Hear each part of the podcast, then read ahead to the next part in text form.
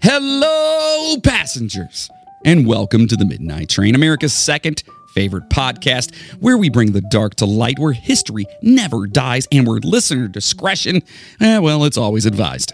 We make fun of and joke about the creepy and unsolved mysteries of the world, all while bringing you as much information on each topic as, well, as we can possibly do in, in the time allowed and, you know, having lives and stuff like that. Yeah. You know, when, once we have a team behind us Mm-hmm. and we're able to pay them, can you imagine? Wait, isn't there a me and team? So therefore, we are the team. No, there's a there's a there's an, a, a me and meat pie. Oh, oh, there is an I in team. It's in the ass. It's in the a hole.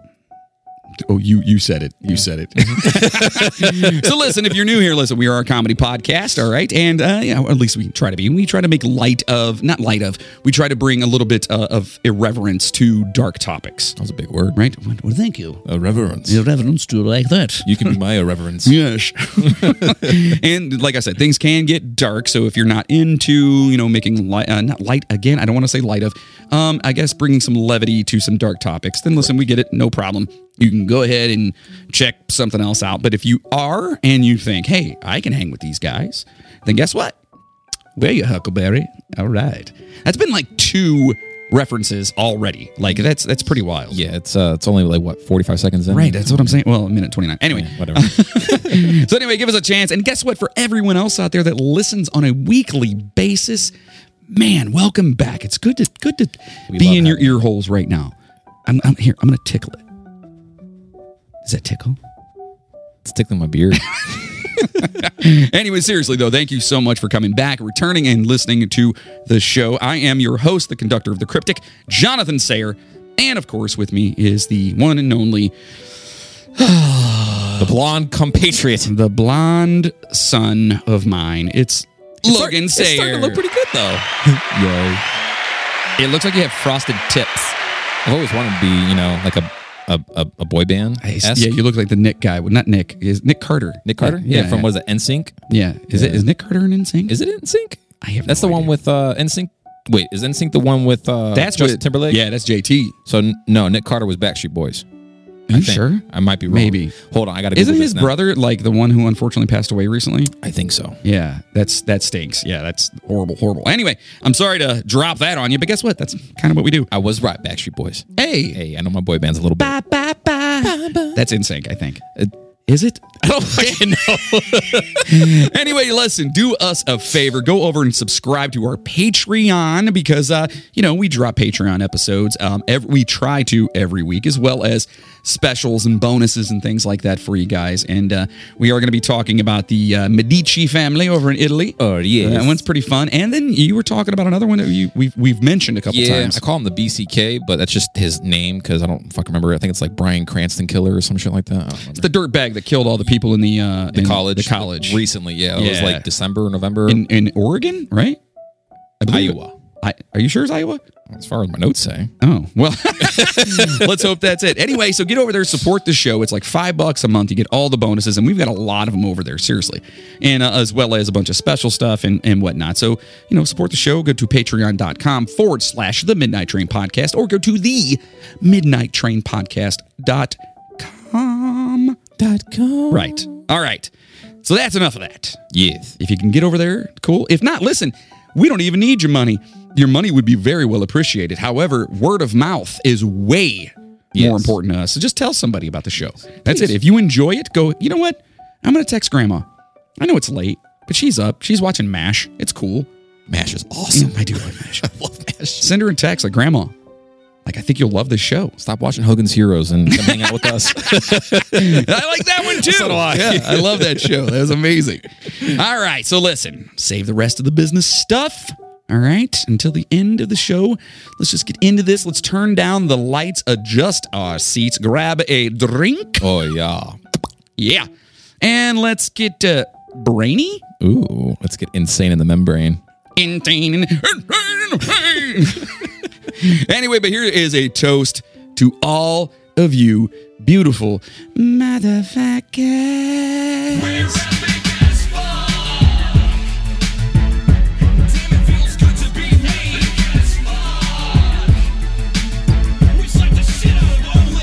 Spinning circles, jerking, working while we dismember the saying this is what we do. Yeah. We'll put like a, a, a metal, like fucking double kick drums and shit behind it. Write the beats. I got you. Yeah. I'm down. If you don't know what this is, if you are new here, yes, this is a uh, an old project of mine called The Cool Whips. Yes. And why were you called the Cool Whips? Because we were white and we're sweet. yeah! so, yeah, it was fun. It was a good time. And if you're not into that kind of music, I'm sorry, but I am. You know, I, I love everything, though. Uh, I was just telling you, uh, went to go see L. King last night. Shout out to Bill. Yeah. Oh, B- Bill Birch. Oh, good for you. Right off the rip, Bill. Do you hear that? Yeah. as well as Katie, Katie, Allie. I mean, everyone, my beautiful wife, everybody, we all went out there. Heidi as well. We had a great time.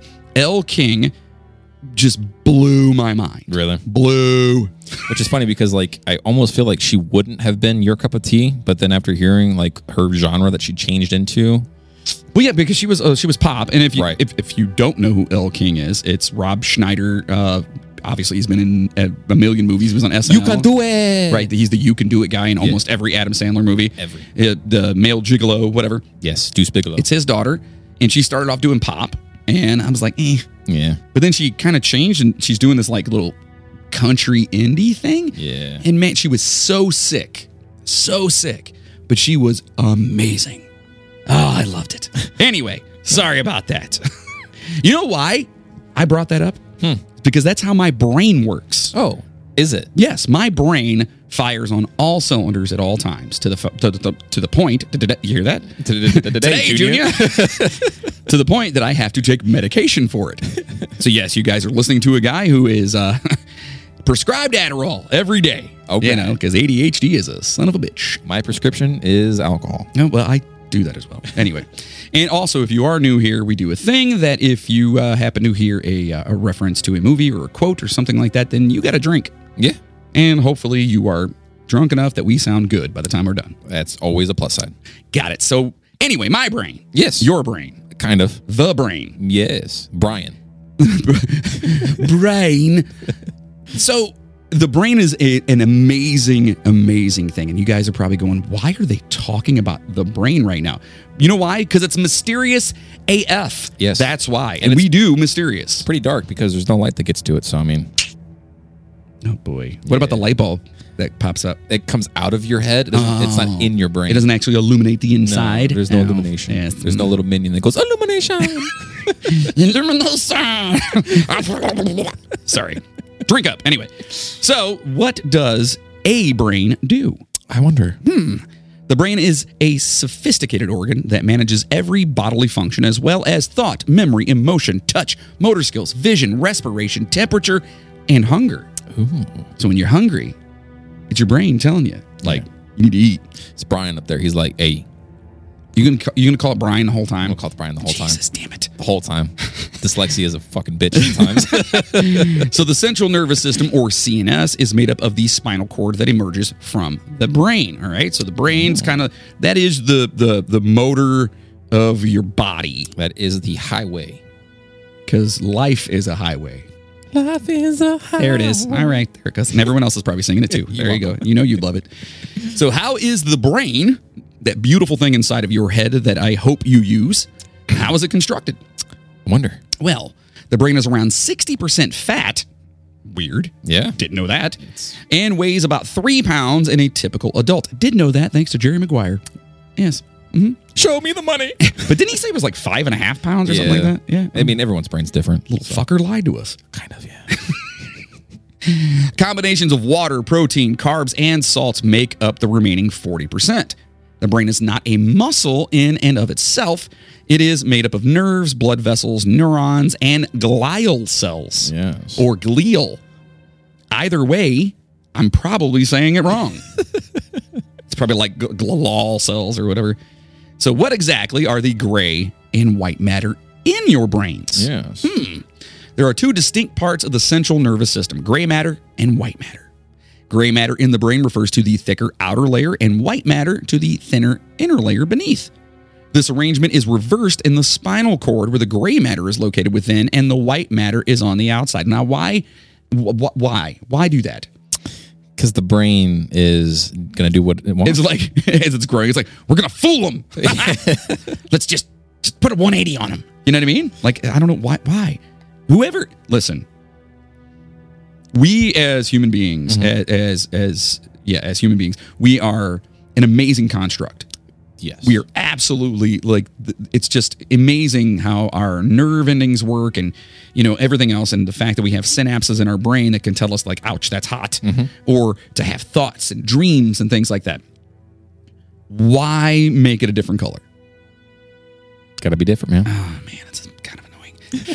so axons, the lengthy stems connecting neurons together and covered with myelin, make up the majority of white matter, while neuron somas, the round core cell bodies, make up the majority of gray matter or a protective coating. Right, It's protected. it is. Yes. The two appear as a se- uh, as separate shades on some scans because of the differences in the composition of the neuron components. Okay. Typically, it's just a denser material. That's why it's like darker on like certain um, scans and different uh, stuffs that we look at. So the gray matter is more dense Correct. 'cause that's your protective later layer later. later. Later, dude. Each area performs a distinct function. While matter transports information to various regions of the nervous system, while gray matter is principally in charge of processing and interpreting it. Yeah. Mm-hmm. Is this why they say like separate parts of the brain kind of thing? Like you're because I know that's not like a real thing. No, I like mean- people are not left brained and right brained. No, there's not. Your brain is not more dominant on the left or the right side, but your left and right side do control different aspects of your personality as well as motor control and stuff like that as well too. So if you are a quote unquote right brain kind of guy, you typically use like the left side of your body more, but it's just because it's just what you're more dependent upon. It's not because your brain is leaning that way. I wonder if my left and right brain ever like had a discussion. They put up a wall. Yeah, they're like, we're not talking to each other. you get out of here. Me walking around in circles. Meh. so now, how is the brain organized? Well, your brain communicates with the rest of the body via electrical and chemical impulses. Your brain interprets each signal, which controls a distinct process. For instance, some, um, you know, they make you feel worn out, while others make you uncomfortable. Okay. And sometimes you're like, why, why do I feel this way? Well, that's that thing inside your two ears, in between the two ears, that's making you do all that. Yes, all the time. It is an amazing thing. It is so amazing. It's very scary. And, sometimes. and as we, oh yeah, and as we get into this, you're going to find out why we believe it's so amazing. Mm-hmm. Okay, because a lot of people just they take it for granted. You walk around all day long like, "Duh, duh, duh, duh." yeah, you could be an ant, man. Like ants just know what to smell and they just walk in a straight line typically. do they not have brains? They do. Yeah. but their brains literally don't do anything except tell what part of the body to move, and that's it. Did you know an ostrich's brain Mm. is smaller than its eyes? Yes, actually, it's like the size of a walnut, almost the same size as a Tyrannosaurus Rex's brain. Little arms, little arms. I don't think you thought this well, master. I love that movie so much. Drink up. So anyway, some messages are stored in the brain while others are transmitted to distant extremities by way of the spine and the extensive network of nerves in the body, right? Yes. So like that's like when you get that tingly feeling like oh man, I'm hot or I'm cold or you know, if you're not getting enough blood flow or whatever, your brain's like, "Mhm. Hello you. Wakey, please wakey. get up and move, please. You got the tingles." I hate the tingles. They're the worst. Yeah, so do I. My wife, every time I have to avoid telling her if my like foot's asleep or something, because she will go over and just grab it and start squeezing. Oh, dude, it's the worst. It's My the God, worst. you're already feeling a thousand. Yeah, she's Freaking so pin mean. needles. She's so mean to me. she's so mean. anyway, so the central nervous system uses billions of neurons to accomplish this. You know, with with, with nerve cells, right? Right. So the nerve cells are floating around, not floating around, but they're they're everywhere. Right, pretty much. The brain's major components. All right, let's talk about those for a second and their Oh, functions. Mm-hmm. There's the cerebrum I think it's or cerebrum, that's exactly how it should be. the brainstem, yes, stems of Brian. and the cerebellum, Ooh, which is a great album by Tool. yeah. I don't think that's a real album. Anyway, and they can be thought of as the three main parts of the brain. Okay, so the cerebrum, all right, that's gray matter. Yes. right. The cerebral cortex, as they call it there in the the smart people plant, wherever they're at. Anyway, and white matter make up the cerebrum. Okay, the uh, front of the brain. So that's up front. Okay, the cerebrum, which is the biggest component of the brain, controls temperature as well as initiating and coordinating movement. Okay. Ho, ho. So I kind of need that. A little bit. A little bit important. A little bit. That's why you shouldn't bash your head into things. Football players. Hmm. Anyway, CTE is a bitch and a real thing. Yeah. Speech, judgment, thinking, and reasoning, problem solving, emotions, and learning are all made possible by different regions of the cerebrum. Right? Kind of the most important part of your brain right it there. sounds pretty important, yeah. Yeah. Additional functions deal with the senses of sight, sound, touch, and others. Yeah. Seems pretty significant. For such a small part, Yeah. it's a very big part of your life. So now, the cortex. Oh, yeah. Oh, the term cortex, which is Latin for bark. Woof. What? Is it really? It's Latin. Okay. Refers to the cerebrum's outer layer of gray matter uh, because it's protective, maybe? Yeah, That's, that's why what- they called it. Kind of why I think that, yeah. Some Latin guy's like, we don't have a name for that. And his dog's like, woof, buck. It shall be buck. no, his, his dog went cortex. Damn, dog, you're smart. so, due to its folds, the cortex has a huge surface area and makes up nearly half of the weight of the brain. Now, there are two hemispheres, all right, or halves. That's what we were talking about a minute ago. Yes. Okay, or of the cerebral cortex. It has folds and ridges. Um, the gyri, yes. they're called, so those things, those ridges in your brain are called gyri. called Euros. It's not gyros. I do love a good gyro, though. Oh, man.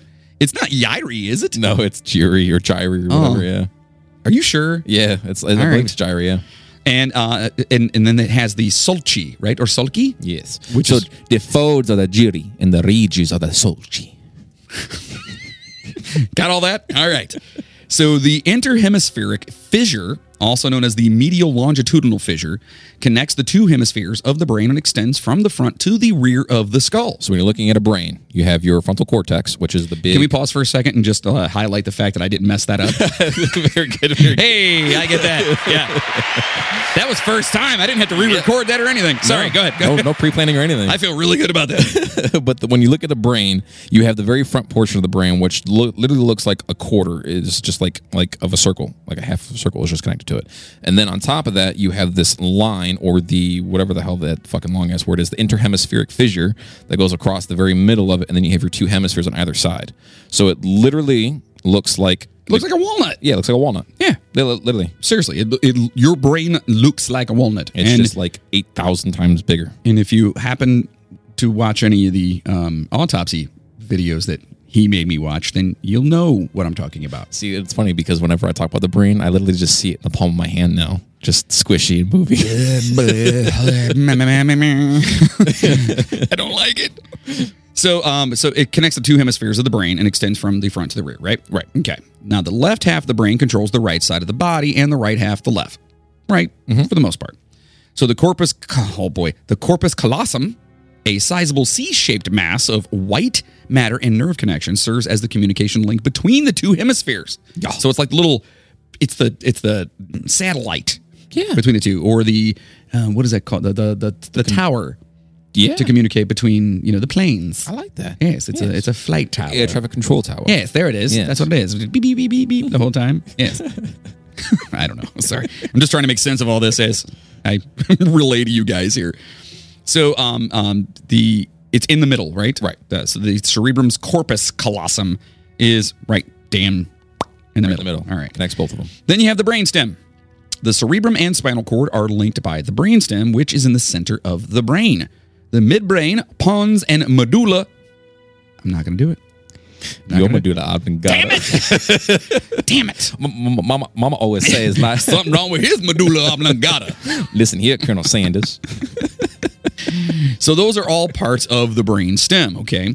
So with a variety of distinct neuron clusters, the nuclei and colliculi. Oh, that was very good. Yes, um, neur- uh, mm, neuronal pathways and other structures, the midbrain or I got this. Hold on. Ah, mesencephalon Yeah. is a tremendously complicated structure. Yes, and so was that word. You got, I don't want to say it again. These traits make it easier to do a variety of tasks, including listening, moving, responding to environmental changes, and calculating responses. The substantia nigra, a region of the basal ganglia that facilitates movement and coordination and is damaged by Parkinson's disease, is also located in the midbra- midbrain. And Parkinson's sucks. yeah. It sucks. What a, a j- uh, I guess they just um, released a um, uh, a, a medicine that's supposed to prolong the it's either Parkinson's or Alzheimer's, Mhm. which both brain related. Yeah. Um, which my family, all our family, unfortunately, all have suffered from. Um, but it's supposed to prolong it like five years. oh, really? It just got approved like recently. Wow. After the FBI, uh, FBI, yeah, the FBI was like, "Hey, see, look what we've got for you. No more LSD. Here you go. Let's What's wrong with the old brain? Here, take some, take some drugs." No, uh, the FDA, I believe I read that the other day. Okay. okay, I think I could. I, yeah, I drink a lot. Whatever. So, with a uh, variety of you know distinct neuron clusters, Yes. like we said there, okay, the pathways and stuff. So the, it, it makes it easier for without them you wouldn't be able to do certain things. That's why when it goes in and like you have diseases like Parkinson's and um, um, Alzheimer's, things like that, that's where it focuses on the disease itself. So it takes away from your ability to do those things, to remember, Right. to to, to function correctly, Yeah, just to, be able to have any motor skills whatsoever. yeah, like it's oh, it's so horrible. So for uh, four of the twelve cranial nerves, which enable a variety of functions like uh, tear generation, okay, chewing, okay, blinking. Can you hear me blink? No. Okay. Concentrating eyesight, balance, hearing, and facial expression originate in the pons. Pont de Leon. the pons, which means bridge, okay, in Latin serves as the link between the midbrain and the medulla. Makes sense. Bridge. Get it. The medulla is where the brain and spinal cord meet at the base of the brainstem. A medulla is necessary for living. That Isn't the entire brain? You don't need to move. I mean, kind of be able to- eh, eh, kind of important. Many biological processes, including heart rhythm, respiration, blood flow, oxygen, and carbon dioxide levels, are regulated by the medulla's functions. Reflex actions like sneezing, Mm-hmm. vomiting, oh, yay. coughing, and swallowing are produced by the medulla. Gulp. the spinal cord passes through a sizable uh, aperture at the base of the skull from the medulla's bottom. The spinal cord, which is supported by the vertebrae, transmits and receives signals between the brain and the rest of the body. Yo, right? Yo. That's what it does. It shoots signals constantly. All day Pew, long. pew, pew, pew, pew. It's like a game of Pong from back in the day. Like, I can't do it like in Spaceballs. We got the bleeps, the creeps. Boom, boom. Can't do it as well as he does. Anyway, if you don't know that movie, I don't know what to tell you. Wasn't he the same guy that was in Police Academy? Yes, That was the same guy? Yes. Dude, that guy is freaking He's amazing. Absolutely. All right. The cerebellum, sometimes known as the little brain, is a fist sized section of the brain situated in the rear of the head, above the brainstem and below the temporal and, oh boy, occipital. occipital I had it. You did have it, yeah. Occipital lobes. It features two hemispheres, just like the cerebral cortex. The inner region connects with the cerebral cortex, while the outer or the outside region contains neurons. Its job is to keep posture, balance, and equilibrium while coordinating voluntary muscle movements. Yes. Right? Right? It's what tells your ass to walk And stay standing up straight. and feed yourself and and drive a car, anything that you need motor skills, basically. right? Basically, yeah. Right. Kind of. Anyway, the cerebellum's function i- in intellect, emotion, and social interaction, as well as its potential roles in addiction, autism, and schizophrenia, are the subject of recent studies. I mean, yeah, Yeah. it is. I mean, if you think about addiction and um, uh, with autism and everything else, and especially schizophrenia, jeez. So apparently, that's where it kind of, I hate to use the word, but that's where it stems from. You're welcome. Yeah, that was good. That was good. That was good. That was good. Oh, and, and all those obviously need a lot more research, and hopefully, you know what I mean. Like, if you can get out there, support those uh, the research causes because you know we do want to, you know, at some point in time, figure this out. And that's part of why we're doing this episode is because there are certain afflictions, and and and, and if you are a longtime listener of the show, you know that I am a big you know advocate for mental wellness. yeah. You know.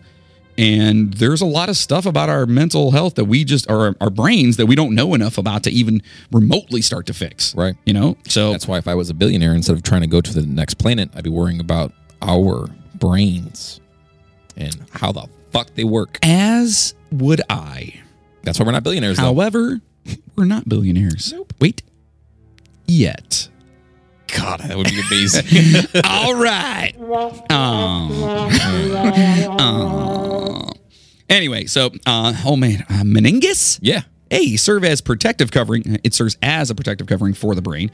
The brain and spinal cord are encased in three layers of defense known as the meninges. Yeah. Sounds like a an 80s pop band. Sounds Ladies like and gentlemen, the salsa meninges. uh. Yeah. That's what it Sounds like to me. The dura mater. Is it dura mater or, or is it the mater like toe mater? Is like tomater. is it really? They're a mater. Dura ma- No, it's. is it really? It's like tomater without the tub. Is it really Duramater? okay. Duramater, yeah. So by the way, uh, uh, uh, so Logan did the entire research on this. Okay, I did nothing on this. Um, so If it's too scientific, I'm yeah, there's a sorry. lot that's going into this, and uh, you can send all hate mail to Logan at the Midnight Dream Podcast at gmail.com. I'll read every single one of them and I will enjoy every moment of it because this is amazing. One of these days, people are going to realize that none of those email addresses actually work Why would you say that out loud? because it's, 'cause it's funny. So the Duramater, the topmost layer, is substantial and resilient. So I guess it's pretty tough, right? it's very tough. Okay. There are two layers to it. The inner dome of the skull, the cranium, is lined by the peristial layer Yeah. of the duramater. Man, you're putting me to work today. Woo. And the meningeal layer lies beneath it. Very true. Okay, so is that where like uh, the, the term like you know spiral meningitis and stuff like that comes from? Because the meningeal layer is that what it attacks? Correct. Damn, I'm good. Pretty good at this, man. Whew. Veins and arteries that supply the brain with blood can pass through spaces between the layers. Yes. Okay. A web like layer of thin connective tissue, the arachnoid mater. I just can't with the mater thing, dude. Thank you to mater for messing that up for me. That's Hey, man, Larry the Cable Guy knows what he's talking about. yeah. It is devoid of blood vessels and nerves, which is kind of crazy. Yeah. So the uh, cerebrospinal fluid, or CSF, lies beneath the arachnoid matter. Arachnoid. That sounds like spiders. Yeah, spiders live in your brain. Oh, oh, you got brain spiders. You got the brain spiders. What's going on with your hair? Look like a bunch of spiders is having a meeting. It's from Friday. Drink up. Anyway, um, I don't even know why I did that. so this fluid actually continuously circulates around the brain and spinal cord, cushioning the entire central nervous system and removing waste products. So it's Which a lot of Kinda cool. times is why, uh, like, when people, like, when babies and stuff like that are born, their brains are their their skulls are super like puffy and stuff, because there actually is a rise of a um an issue where they actually don't have that like valve that gets rid of that waste matter, so it just swells up all that fluid and shit that your So- body can't ex- excrete. so what weight? Uh, um, um, it might talk about it. I don't know, but what what waste matter are you like? What are you? So like, like, you have oxygen, you have nutrients, stuff like that that go into there. It's the byproducts of all that stuff that is just sitting in that, and then your body actually flushes it out. So you actually have like little little passageways on the side of your neck and stuff like that that actually have fluid that go through them that actually goes through the rest of your body's mm, systems. and, like cleans your brain out. Yeah, your brain gets Mm-hmm. That washed is all the time. amazing. It's pretty cool. Holy crap! Yeah, we have like a self-washing brain. Yeah, we literally do. We have a power wash station inside of our That brain. is so cool. I mean, your brain literally is just sitting inside of a cavity with It's like fluid floating, yeah. surrounding it. That's the only reason. Like, yeah, that's like And that's why concussions are bad, okay? Hmm. yeah. Because you're basically just shaking your nugget, and that little noodle inside your your skull gets bruised. Yeah. And yeah, it's not good. And too many of those. Again, just going back to the CTE thing. Anyway, sorry. so the brain surface and its contours are hugged and followed by a thin membrane called the pia mater. Son of a bitch. The pia mater is full of arteries and veins. The outer outer duramater, arachnoid, and inner pia mater are the three meningeal layers that lie beneath the skull. Yes. Okay.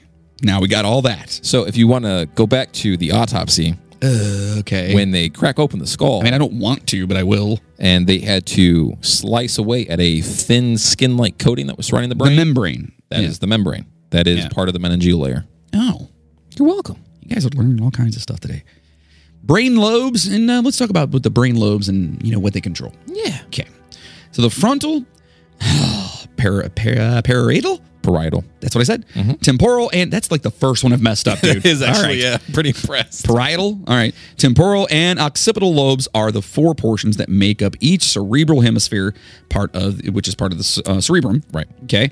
Certain functions are controlled by each lobe. So each one of those lobes, all four of those, control certain things. Correct. Right. So you, uh, again, Your brain, that thing, in, as you're listening to this right now, that thing inside of your head is one of the most intricate, I don't want to say devices, organs, whatever you want to call it, that's ever been created. It's literally it's its own supercomputer. It, it's ridiculous, and you need to take care of it. Okay. Man, So maybe stop smoking so much of them tweeds. Okay. I'm just saying. yeah, I mean, Or maybe do, because maybe it's supposed to like, you know, because they say like mushrooms and stuff supposed to like open up your brain. and dude, like, I saw the most fucked up video today. while on mushrooms. No, it was about mushrooms and shit like that, like fungi and stuff. So there's a new show which I'm sure you probably haven't Hey, seen real quick. Mm-hmm. Why was the mushroom invited to the party? because he was a fun guy. He was a fun guy. Hey. But there was a, All right, sorry, go ahead. there was a video. So there's a show called The Last of Us. It's based off a video game, which I'm sure you played. it's the video amazing. Yes. game. Um, but there's a character in that that goes back to a amazing movie called The Mummy. His name is Jonathan. He plays as a doctor who talks about fungi and like how they work and how they kind of take over your brain with like filtering with hallucinogens and stuff like that. Um, but the only Because in that show, uh, spoiler alert. Yeah, you're welcome. In that show, if you haven't seen Last of Us, it, it is amazing. But in the show, and because it's from the video game or whatever, um, the the uh, quote unquote I guess zombie outbreak actually stemmed from a fungal outbreak. a fungal outbreak, which could happen because they, if you guys want to look up some really messed up stuff, look up how ants and the fungi that attaches to ants can turn them into zombies. Yeah. it's wild. It's all controlled. Like Yeah. you, everyone thinks that viruses are super scary, which they are, but fungi are even scarier because they know what they're doing at the same time that they're actually trying to. Basically, they give you the hallucinogens and make you think that hey, everything's great, but I'm going to make you do what I want if you don't do this, and you're not getting the hallucinogens, and all of a sudden your brain just stops working. Like it's fucking scary. But there was a scene in there where Jonathan was talking about was like the only reason why we don't actually have an issue to this day about fungi outbreak is because our internal temperatures are a little too high. But as soon as they develop that mutation that allows them to yeah, yeah, yeah. It says that. Yeah, yeah, yeah. yeah. like it's It's a great show. You should Great watch show. it. But but I think it's really screwed up that you call yourself fun guy, but yet you're not. I mean they give you hallucinogens, man. That's pretty fun. Yeah, what is it called that comes from the um um from the the mushrooms and stuff? It's like a toxic toxicote or something like that. Ah, I can't remember what it's called, but apparently it's supposed to be like they're they're doing so much research on it where where people are taking this and it's like literally transforming people with uh, Alzheimer's and stuff like that. It's like it transforming their lives. Yeah. You know what I mean? Like people that had issues with like motor skills and stuff like that. It's all of a sudden like it's it's taking like like Parkinson's. Yeah. Parkinson's, you shake a lot. Right. This you take this and all of a sudden you're not shaking anymore. Yeah. You know what I mean? And why that is not being studied a lot more, which I'm sure it probably is, but n- you know, as opposed to you know going to space. Anyway, moving on. Sorry. so, and the anterior lobe or the frontal lobe, the largest part of the brain here. Okay, let's talk about that. That's, it's called the interior lobe, right? Anterior. Anterior. and Anterior. It's Mm. It's- not in. no. 'cause it's And inclusive. Right. it's the largest part of the brain. It controls personality traits, judgment, and movement. It is situated in the front of the head. A portion of the frontal lobe is typically involved in smell recognition. All right. The Broca's region, which is connected to speech ca- uh, capacity, that's also located in the frontal lobe. Correct. All right. So that's how you. So if you have like a, a speech impediment, like, you know, Stuttering and stuff stuttering, things like that, it's probably where it's uh, uh, the, the afflect is from, right? like that. Like Ben Affleck? Not Affleck. Is he I'm Batman. say you play Batman in my brain now? I'm, ba- I'm Batman. Sorry. Uh, so the pituitary lobe. yes. Okay. Big So function. The pa- ah, say it again. The parietal. Damn it. The parietal lobe, located in the middle of the brain, aids in object identification and the comprehension of spatial relationships, which include comparing one's body to the surroundings. Okay. It's like situational. Right. Maybe we don't need that one.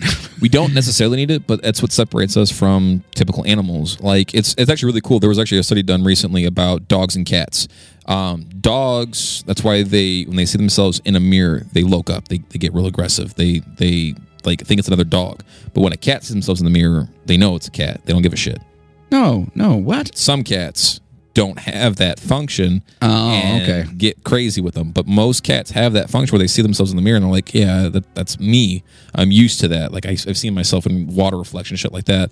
But there's rare occasions where some cats they'll see them and the, they're they're very I don't want to say barbaric, but they're very rudimentary when that comes to that a- aspect. You ever see the um the videos of like the where they put like a mirror in the jungle and the the, the ape sees it. The, Yep. the gorilla sees it. Just goes ape just shit. goes nuts. Yep. He's like, "Ugh!" and he's like looking around the back of it, like "Ugh," ready to go.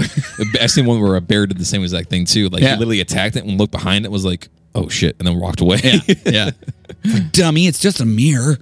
Don't you use one of those?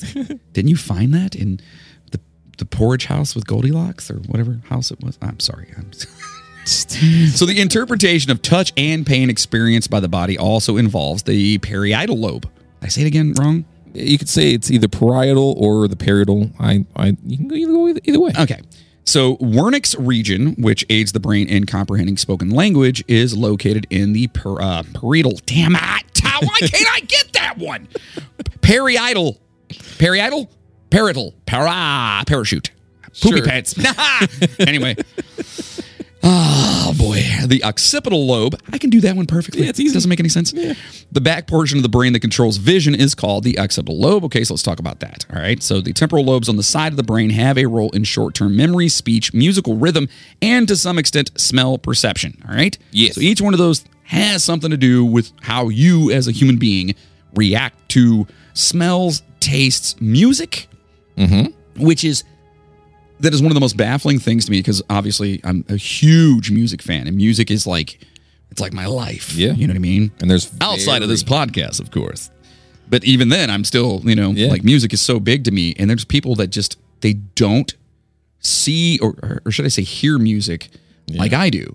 Yeah. And you know, and and and it's fine and I get it, but there's some people that are just like, eh, I don't even listen to music. Yeah. I'm like, what? I couldn't. How could you not? Like you know? I, I had the worst migraine of my life last night, and I had to have music on. Like it was just my calming sensation to try and get me to relax. music transforms my entire uh, um, demeanor Mm-hmm. during the day. I could be in a horrible mood, and then all of a sudden I'll hear like two or three songs back to back that are like, okay. Yep. And all of a sudden I'm dancing, like, all right, it doesn't matter that that person just shot me. Okay. you know what I mean? Like, it, I just 100%, music yeah. is so big, but but that's why is because it, everybody's brain is wired differently. Yeah. There's different different chemicals, different synapses, different anything in there is that's what's that's why we're all different. That's why we're all snowflakes. Yeah. well, we are. I mean, We are. We're so unique in the fact that every single one of us is different and wired completely different. Yeah, It's like and, a our, snowflake. y- and it's because of that beautiful thing sitting on top of your shoulders right now. yep, and it's used for more than just growing hair in your head. What- You had to say that, didn't you? I did. Because mine stopped. Thank you. if you don't know, yes, I don't have any hair on my head. Anyway, moving on. so then there's the hypothalamic gland. Yes. Okay. The pituitary gland, a pea sized organ located deep within the brain beneath the bridge of the nose, is sometimes referred to as the master gland. Master blaster.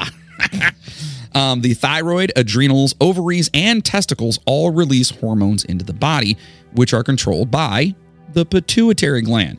Via its stalk and blood supply, it gets chemical um, signals from the hypothalamus. Yes. The hypothalamus is the one that's going, put it to the boner, right?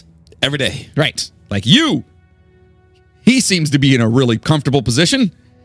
Get him hard. Make them uncomfortable. In the middle of class. Erect the statue. oh God, it, puberty sucked. Anyway, thank you, hypothalamus. Yes. Above the pituitary gland, the hypothalamus communicates chemical signals that regulate pituitary activity.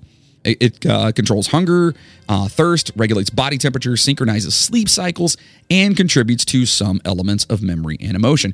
And now uh, you can, you know, some people have issues with their certain glands in their body, their glands, you know. So those are all kind of, uh, you know, attached to, you know, that beautiful thing in your head right now. Yes. And but it can cause weight issues. Yes. You know, there. I mean, it can cause blood issues, uh, uh, nervous issues, things like that. Those glands do a lot, and if you pay attention to those glands, because you can actually feel some of them when they start to, you know, get bigger or hard or whatever. Guess what?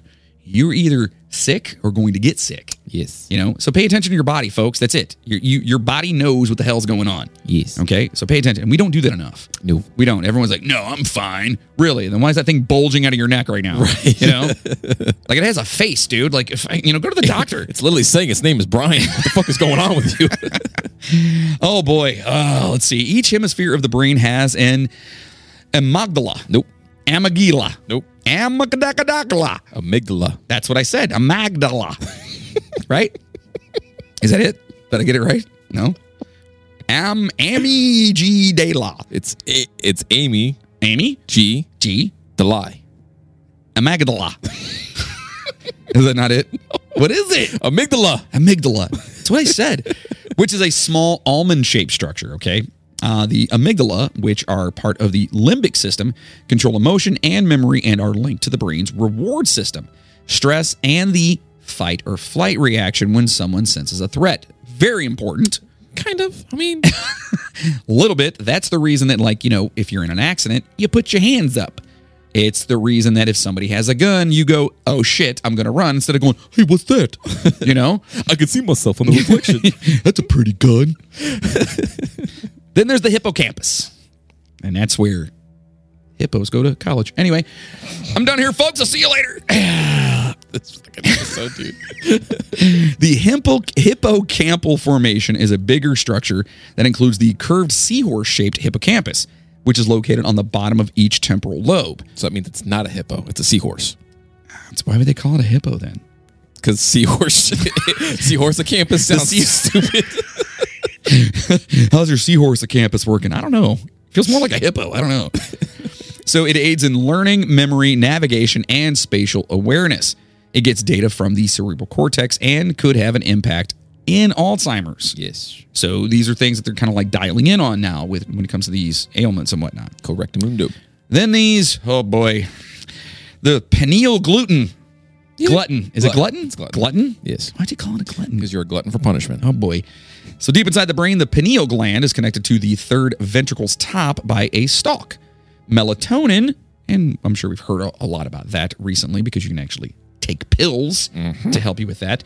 A hormone secreted by the pi- uh, pineal gland in response to light and darkness controls uh, circadian rhythms and the sleep sleep sleep wake cycle. That's why you can actually go and buy Melatonin. gummies melatonin and whatever. Yeah. just supposed to help you sleep Yeah. because sometimes you're you know the chemicals in your brain the melatonin in your brain it's not really working correctly Mm-hmm.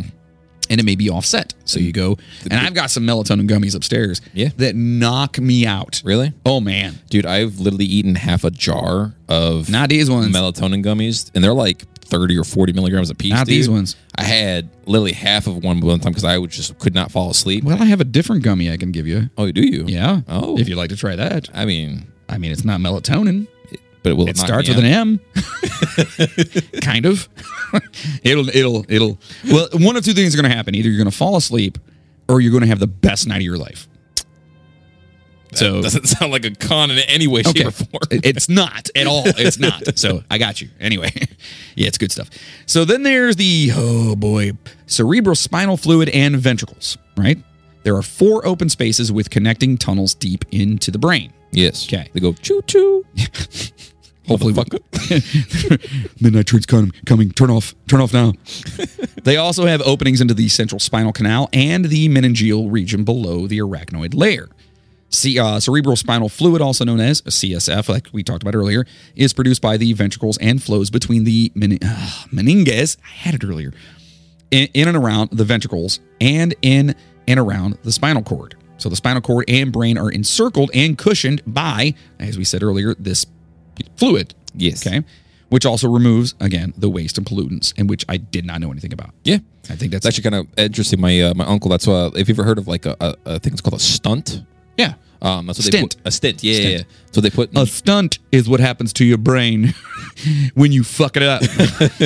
All right. But that's what they put inside, like the side of your neck. That's what helps with like either introducing the cerebrospinal fluid or excreting the cerebrospinal fluid that's been used. Oh yeah, for the ears. So like people that can't hear and like Right. having issues with the hearing and stuff like put that, that they put a stuff like- stent in. Yeah, they do the same thing. My, my uncle actually had that because when he was born, he actually Ah. Tony. born. Yeah, Tony. He was Right, actually yeah. born without that. Um, that uh, the the exhaust pipe basically. He was born without that, so they actually had to go in surgically and put that in there. And if you actually wanted to, you can actually feel the pipe on him. And every once in a while, he'll feel backed up. He actually has to push it to actually push the fluid through. Did you just tell me you you felt your uncle's pipe?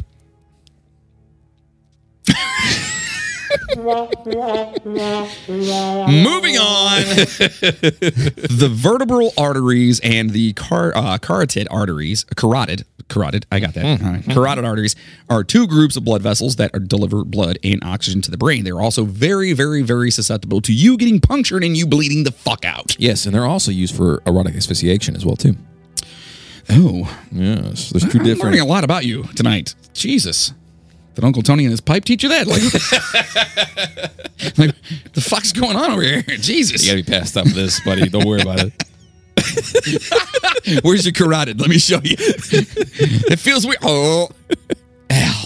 You may feel your pulse when you touch the area with your fingertips because the external car- uh, carotid arteries run up the sides of your neck.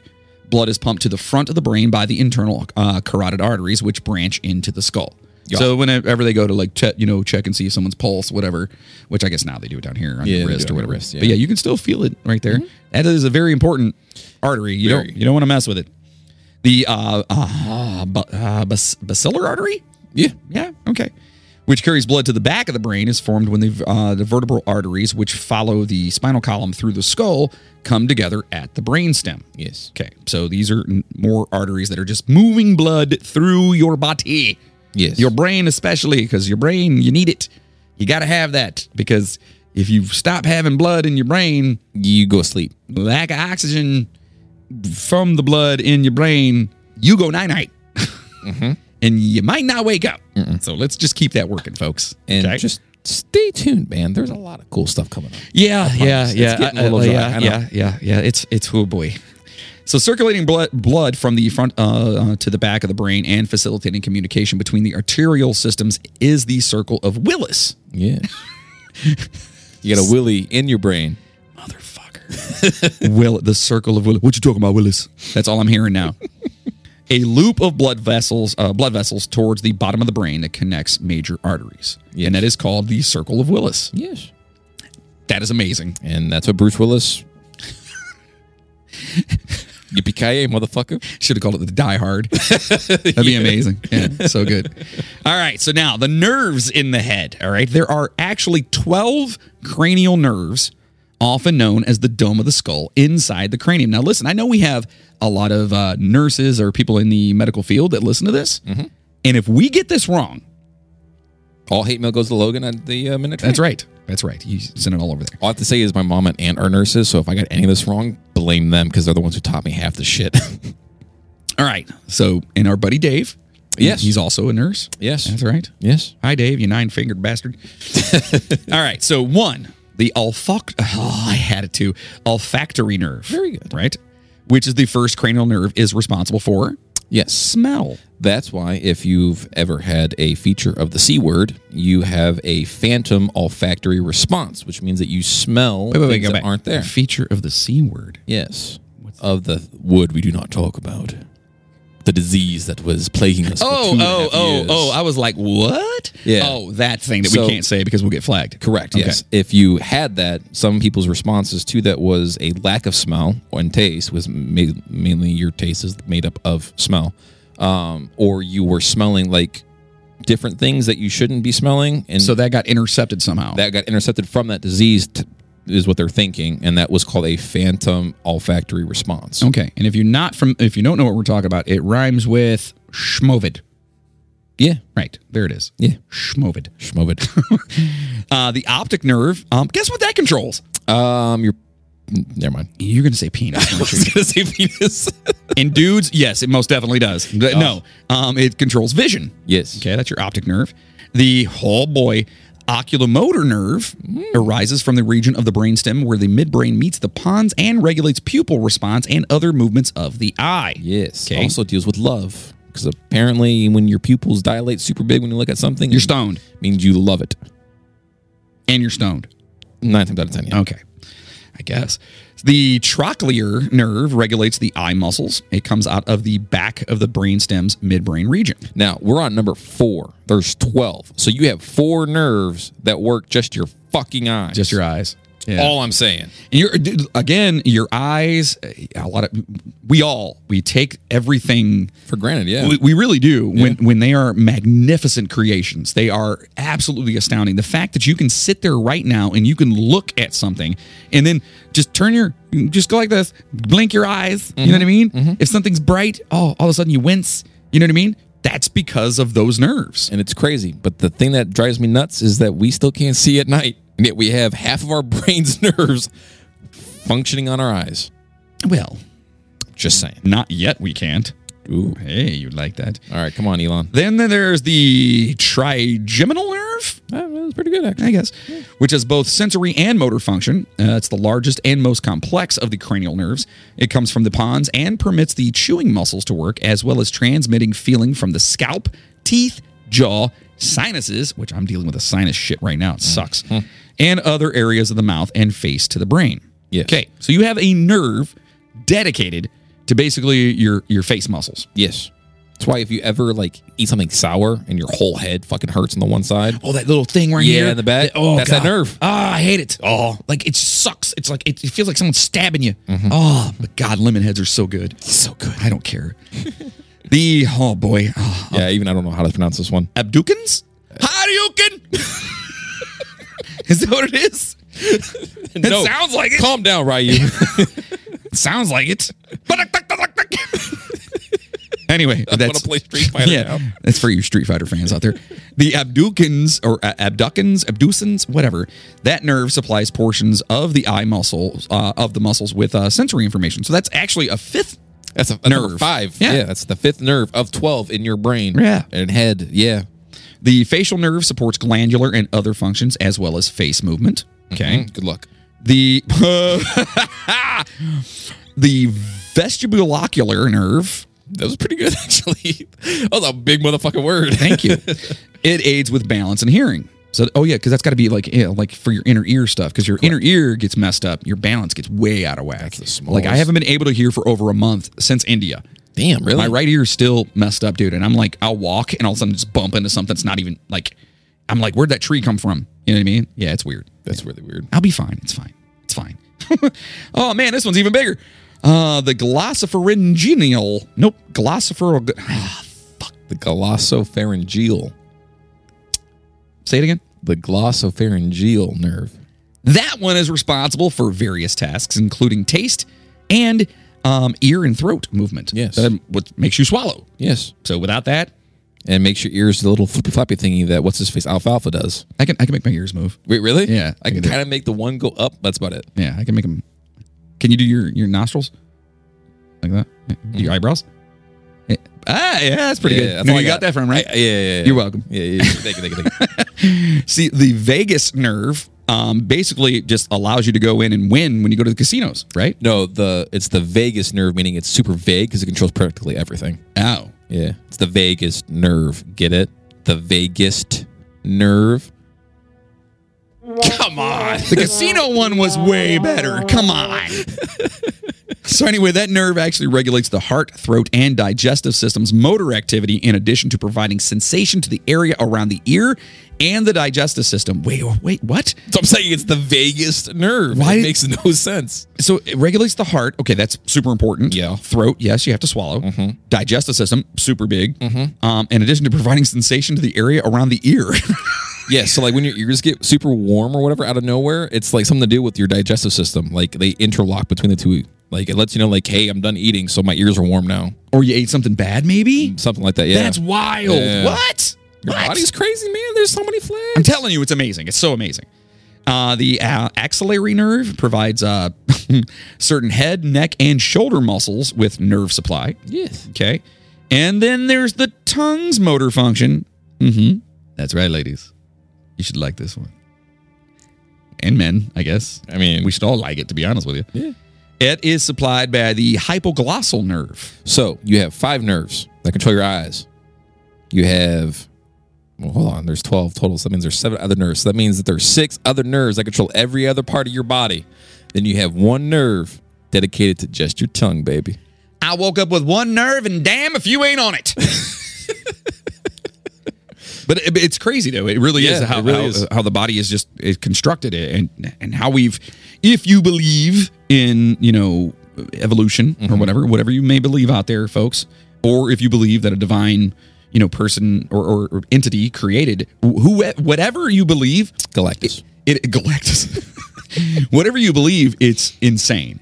It is. I mean, it, it- you really have to just sit back and just take a, a take a uh, a back seat and look at your body and your brain and like your internal organs. It's the way we're constructed. It's insane that, that we're walking around and we have gravity on this planet and we're not floating off into space, but our bones aren't collapsing and the way our bones are set up. And like we are a, a, a, a we're like the Lego kit from hell.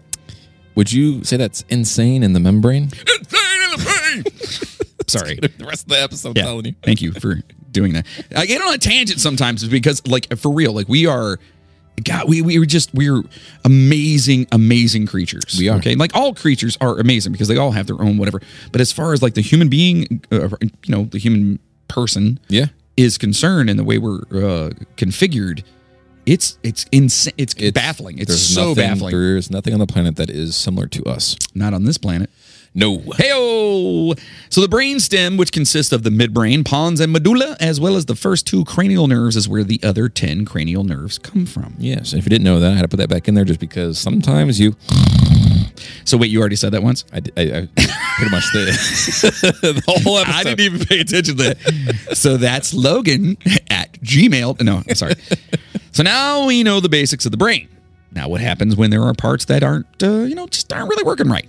Do we get enhanced mutations that turn us into X Men? God, that'd be amazing. Dude, I would kill What? W- okay, we're gonna just, and I want to know what your Wolverine. Already said it. passengers know. I want to know what your mutation would be. Like if you could have any X Men mutation Regeneration. regeneration, I would want to be like a starfish. so you just like get shot and be, just heal. Yeah. If So I cut off a finger- Deadpool, if I cut Hulk. off a finger, another one of me spawns up right next to me. Wolverine, like 100%. all those guys. Okay, so that that'd be yours. Hey, man, I'm not called Logan for nothing. okay, Just saying. mine would be. I have no idea. Dude, because if you think about it, I have regeneration, no idea. you have practically immortality because your body has a inherent genetic code that destroys itself after a certain point. Okay, So if you're constantly regenerating, that means you're constantly getting rid of that generic or the genetic code that wants to Right. kill itself. So you live practically forever. right. So you, you get get okay with watching the people that you love die. That would suck, but I've seen so much death in my life that honestly, Yeah, but I feel like it could get sucks. worse. It definitely can. You'd be. You, I don't want to bury my own kid that's what I'm saying. or my grandkids Yeah. or my great grandkids. Yeah, exactly. yeah, but But- at that point, it's like, eh. But after Grandkids, you're like- unfortunately, yeah, you get to that point, you're like, well, I've already done one. Might as well. and I don't mean it in like negative. I'm No. saying like if if you had to deal with that, and they, you're already prepared for the next one. yeah, and it still It sucks. That would suck. I but just, at the end of the day, it's like if, vampires. if I'm able to help the people around me, why the fuck not? I mean, I guess. I don't know, dude. I, I, think, think, about this all the mine time. would be the ability to create whiskey at any point Oh my god, that'd be amazing. to turn water into whiskey. That's my genetic mutation. So we wouldn't call you Jesus. We would call you Jonathan. Oh my god, that makes sense. There it is, folks. Yep, yep. You've heard it here. That's right. That's right. That's what I would do. I would just walk around and be like, hey, nice water. Bloop. Yeah. You like that? you should go to a triathlon. Everyone's running by trying. I'm like, dipping my finger in every water that goes by. They're like,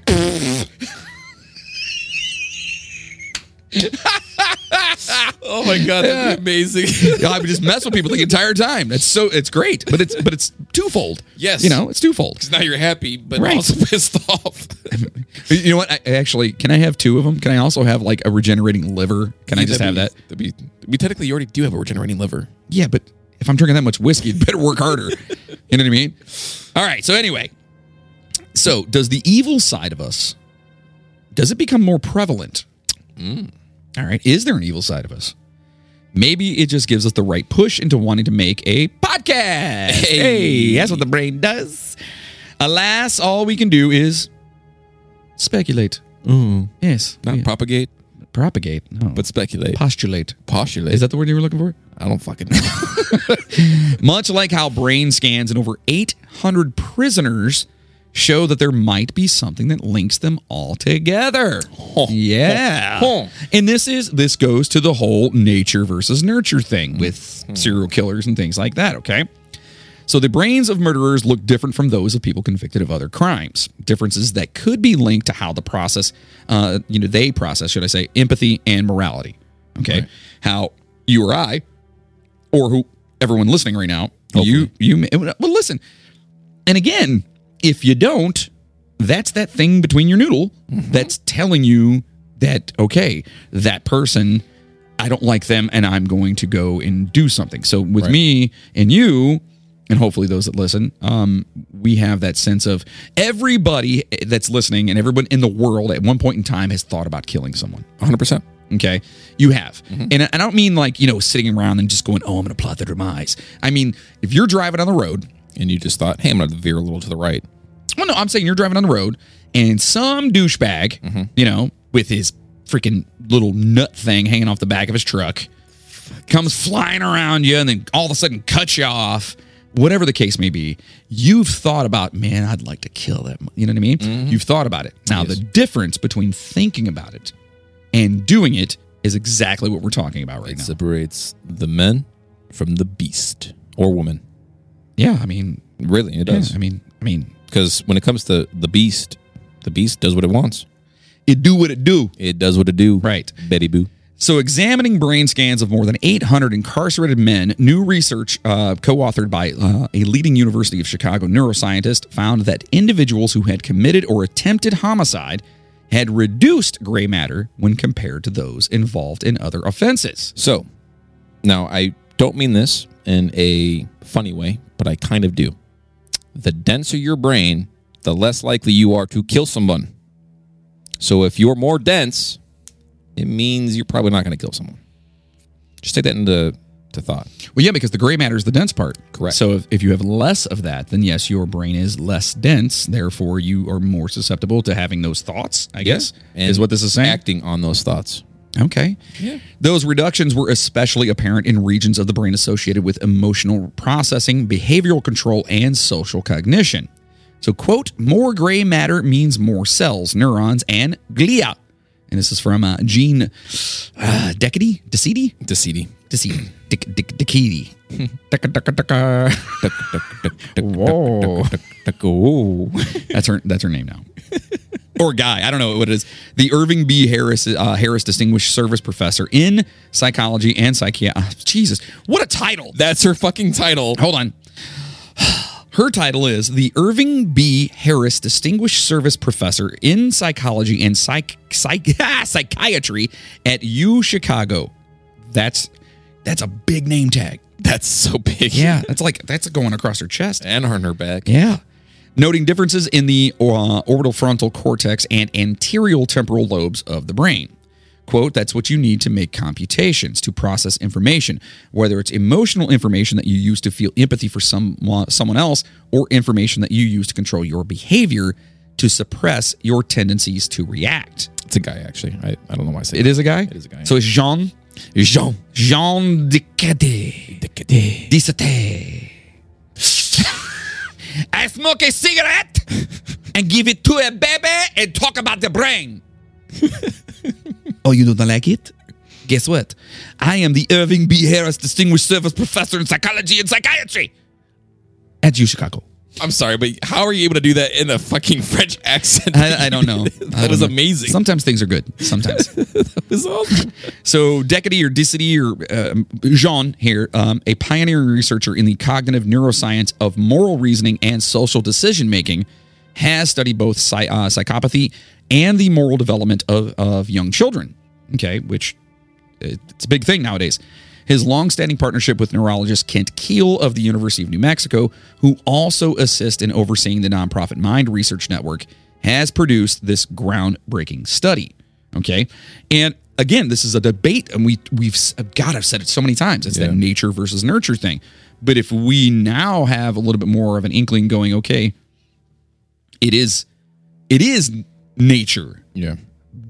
but nurture has a lot to do with it. Yeah. So if nature is saying that there is, you got a little hiccup, Yeah. but then all of a sudden you're having these badass, you know, you know, uh, upbringing as a child or whatever, it's just going to take it and make it worse, Right. You know, um, I listen. I wanted to sit down at one point in time. Sorry to derail on this one. Um, I wanted to sit down at one point in time because I, I, I read some things that made me kind of just go, okay, um, I think that the capacity to murder is genetic. Okay. Mhm. it's it like there's a genetic marker in your body, and I would love for them to do some sort of like DNA thing or whatever to see if you can actually. Find, I'm sure they probably have. Yeah. I don't know if I've, I've whatever, but man, I'm telling you right now, I think there's some sort of a there's a thing there, but then there's anomalies in everything. There's people that grow up with like the greatest families in the world, Yeah. and then they end up murdering the people that raised them. yeah. You know what I mean? It- It's just it's, it's crazy. But guess what? Again, that thing sitting in between, right right behind your eyebrows, that's what's doing it. Yeah. You know what I mean? Oh, the brain is so awesome. Anyway, sorry. I love this. I love this episode. I'm so excited. I've been wanting to do this one forever. I hope I did it right. So So far, so good, my son. Thanks. Yeah. So this research spans eight prisons in two states and more than 10 years of data col- uh, data collection, according to Keel. So, quote, the results are truly astounding, and we are privileged to present the largest sample of its sort in the world. I mean, it, that's yeah, it's nuts to me. Uh, the new research was based on structural MRI scans of the brains of men incarcerated in Wisconsin, uh, incarcerated, sorry, in Wisconsin and New Mexico that the researchers had acquired from earlier investigations and was published in the uh, the journal. Uh, I almost said Brian, Brain Imaging and Behavior. These groups were formed by dividing the participants. All right, so they divided these these folks up, these guys. 130 people involved in nonviolent or minimally violent crimes. Okay. 203 people who were found guilty of or self reported a homicide or homicide attempt. And then 475 people who had committed aggravated battery, assault, armed robbery, or other violent crimes. Okay, pretty big. right. Uh, except, don't you feel like uh, out of all that, though, y y- to me, you can't really. You can't dignify um, um, murder and by lumping it in with like other violent crimes. I feel like murder's like the that's the top. That's the big one, right? So in this one it says that 203 people who were found guilty of of or self-reported a homicide or homicide attempt. There's a big difference between attempting it and doing it. In my opinion, you know what I mean? guess, yeah. But whatever, we'll, we'll go on with the story. Okay. so the accomplice group was not included in the study, nor were individuals whose uh, criminal histories or court records suggested a high likelihood of accidental death. Okay, let's take the accidental ones out. Although the brains of murderers have been the subject of prior neuroimaging studies, this is the first study to employ such a large sample and account for variables like psychosis, excluding people who have experienced brain injuries or psychiatric disorders like schizophrenia. Okay. So they're basically saying, okay, we have our our, our main group right here, and they don't have any kind of like mental, at least pre screened. Predisposed, yeah. They they don't have any of that or any injuries to the brain Right. right? Because you gotta because that happens a lot. I mean, and we've talked about it before. There's a lot of these murderers and stuff that's like, oh, why did he kill everyone? I don't know. He's been lumped in his head 15 times. Yeah, Right. obviously something happened to his medulla oblongata. So, quote, more gray matter means more cells. All right. So, and glia. That, that, that is that what you had that again in there? Yeah, but it's a it's a more thorough quote. All right. And that's what ne- you need to make computations and to process information, So right? more cells, the better computations you can make. Right. So the less, meaning you're not really able to decipher You think of what's going on cur- right now and not what's going to happen ten steps ahead. Yeah. In addition to uh, DeCidi and Keel, the study's first author, Ashley Sages Turner, a post bachelorette.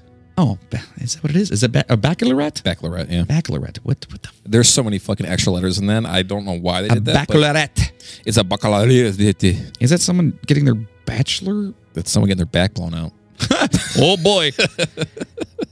so, a student at the University of New Mexico and Michael Konings, a researcher at the University of Wisconsin, or uh, Wisconsin, are also contributors to this. Okay, so you've got multiple people working on this.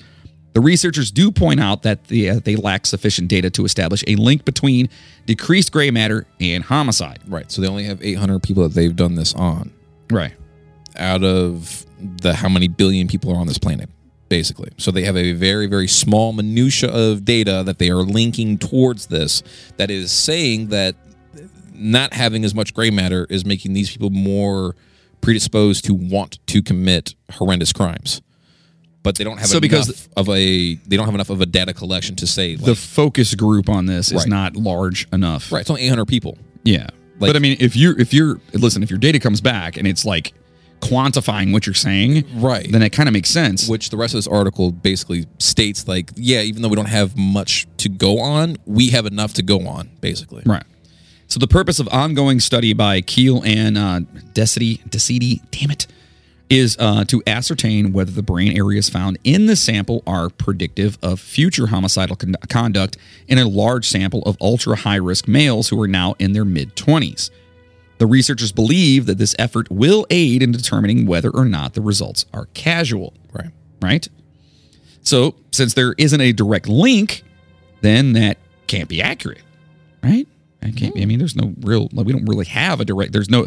They even said right there, like we have a small little, you know, A nugget of information. right. So, or or could it? I mean, could it be?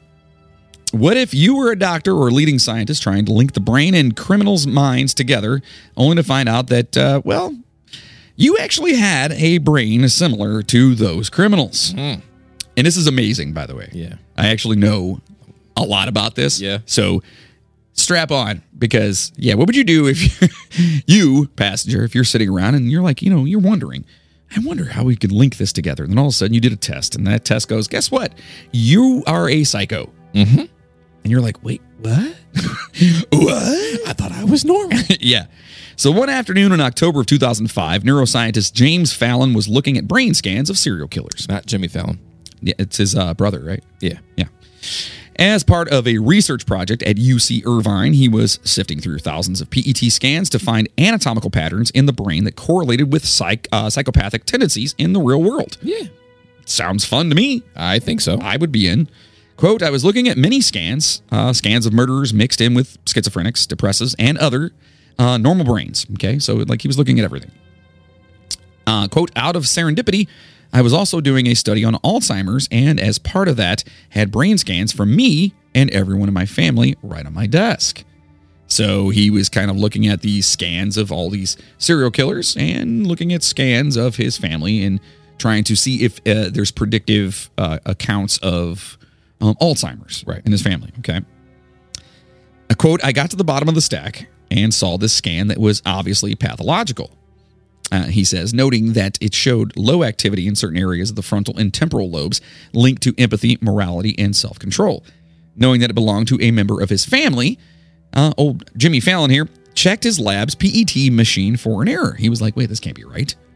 And of course, it was working perfectly fine. And then he decided he simply had to break the, the blinding that prevented him from knowing whose brain was pictured. He's like, I have to figure this out. Right. So at first, he goes, wait a minute, this can't be right. Yep. He's like, uh, something's wrong with the machine. He goes and looks at it. He's like, man, it's not the machine. And he's like, mm, okay, I got to see who this is. All right, it's it's got to be my mother-in-law. It has to be. it has to be. That bitch is crazy. so when he looked up the code, he was greeted by an unsettling revelation. The psychopathic brain pictured in the scan, yeah, it was his. Kind of changes your la- outlook a little bit. Just a little bit. Yep. So many of us would hide the discovery and never tell anyone out of fear or embarrassment of being labeled a fucking psychopath, right? A little bit. Perhaps because boldness and dis eh, oh boy, disinhibition, wow, You're welcome. are noted psychopathic tendencies. Uh, Fallon, old Jimmy here, has gone all in, in towards the uh, all in, should I say, towards the opposite direction, telling the world about his finding in a TED Talk, an NPR interview, and now a new book published published last month. Um, the psychopath inside. So instead of hiding this and being like, "I'm not gonna tell anybody about this," he said, "I'm gonna tell the whole world about this." And then I like mustard. I like mustard. mhm. And I like killing folk. mhm. Mhm. It's called Sling Blade. mhm. I like the way you talk.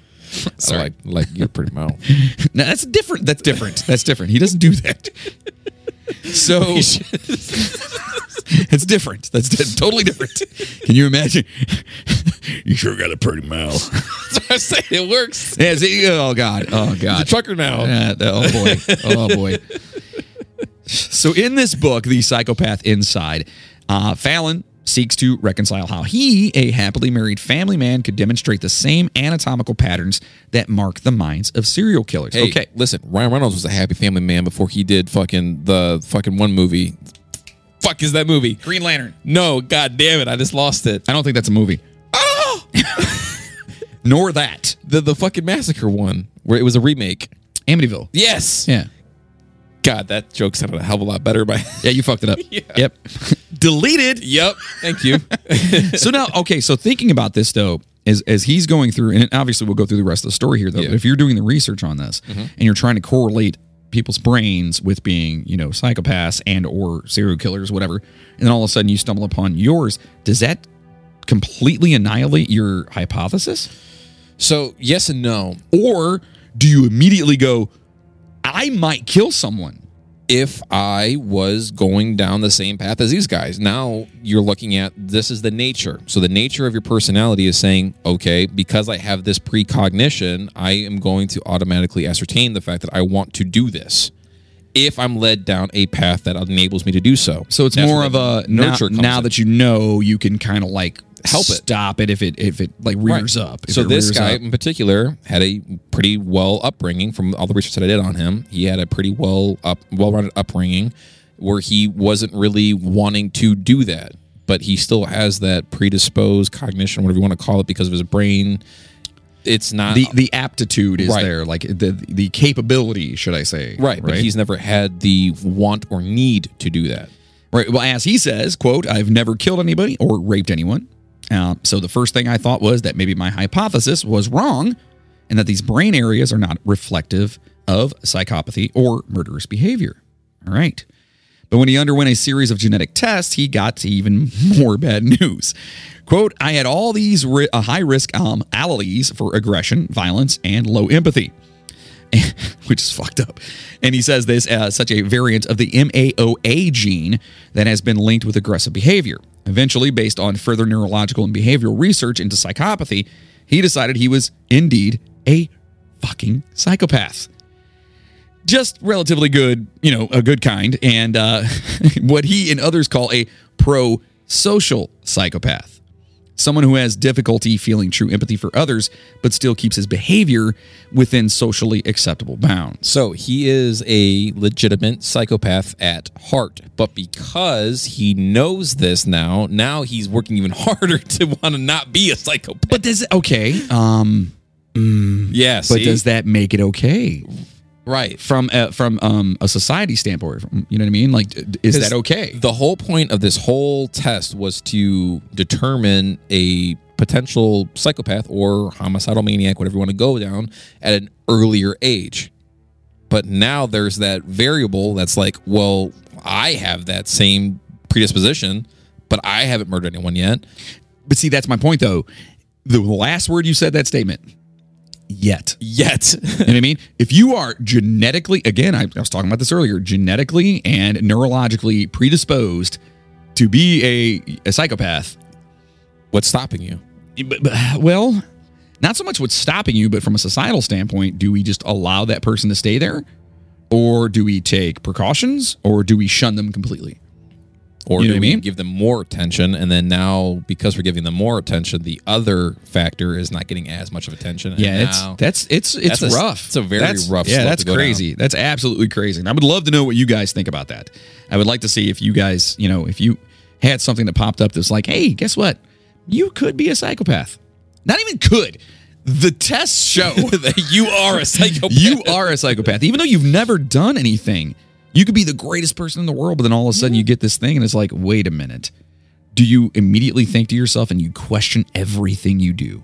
That's like that's like saying if like Gandhi or Buddha, if you were to take their so-called answers and put them in the same exact test that they made for this particular genome, basically, and they got the same answers out that they were considered a psychopath, would that reflect your morality at that point? You know what I mean? Would it change everything? That's a pretty big fucking if. we'll take it on like you okay if you could dna test jesus would that change everybody uh, you know everyone who follows you know th- that Yeah. faith would that change their outlook or you know and, and or if it does in what way Made me respect them a little bit more. i mean well i i feel like it could be it could be either way you It know what I really mean? could. It really man could. it's such a weird like th- like the the the variation between that and like what could and could not be is so severe Now, my only question is though, when it comes to that though, is what has changed between a long time ago and now? like for our brains to develop into that? Like, was there a chemical that was introduced? Was it just life, or is it a mutation? Because if it's a mutation, then we can kind of go in and be like, okay, this is what that gene is that's mutating that portion of our brain to have less gray matter to be more predisposed to erotic, uh, not erotic, um, Wow. Where are you at today? um but to have more of it's that. the uh, stunt, it's the stint, right? Is that what it gets you? The pipe? But anyways, like if there was a mutation that came a long way that made us want to be like that, like is there a way that we can kind of stop it or change it along the way? You know what I mean? Well, let me ask you a question real quick, and, and I'll ask the listeners as well too, because I don't know and I haven't done the research on this. But like, so obviously we we've discussed several uh, serial killers. We do the F that guy series on on men and women who have done deplorable things or whatever. So you know, and me being a true crime nerd, I know a lot about it. How come or how come? Why have we not heard about serial killers from like in the age of say Jesus or in any kind of historical um, documents or anything? Why have we not ever heard about somebody that was, you know, going around and just murdering people? Because if there was any records of it, which there probably wasn't because they were just but there's records of everything else. Then why? to an extent, there's well, a lot yeah. of records that are missing. But I mean, if you think about it, there, there's I mean, there's records out there of a lot. Okay, But if that was the norm of that time where people just went around and like, hey, I don't like you, I'm gonna bash your head, your head in with a rock. Like, I mean, even in the Bible, there was cases of where a certain person did very deplorable. oh yeah, no, things. there, there was there's bad stuff with the brothers and stuff too. yeah, like in that. I don't mean, I'm not yeah. a whole bunch about it, but Yeah. yeah. But what I'm saying is, is that you've never up until, uh, okay, so uh, up until. I'm trying to think. I, obviously, everyone knows about like uh, you know Jack the Ripper and H.H. H. Holmes and stuff like that. And obviously, documentation became a lot more steadily done. But there's been documentation for years. thousands Yeah. of years before that. Why enough. has no one ever like said like this person in our village?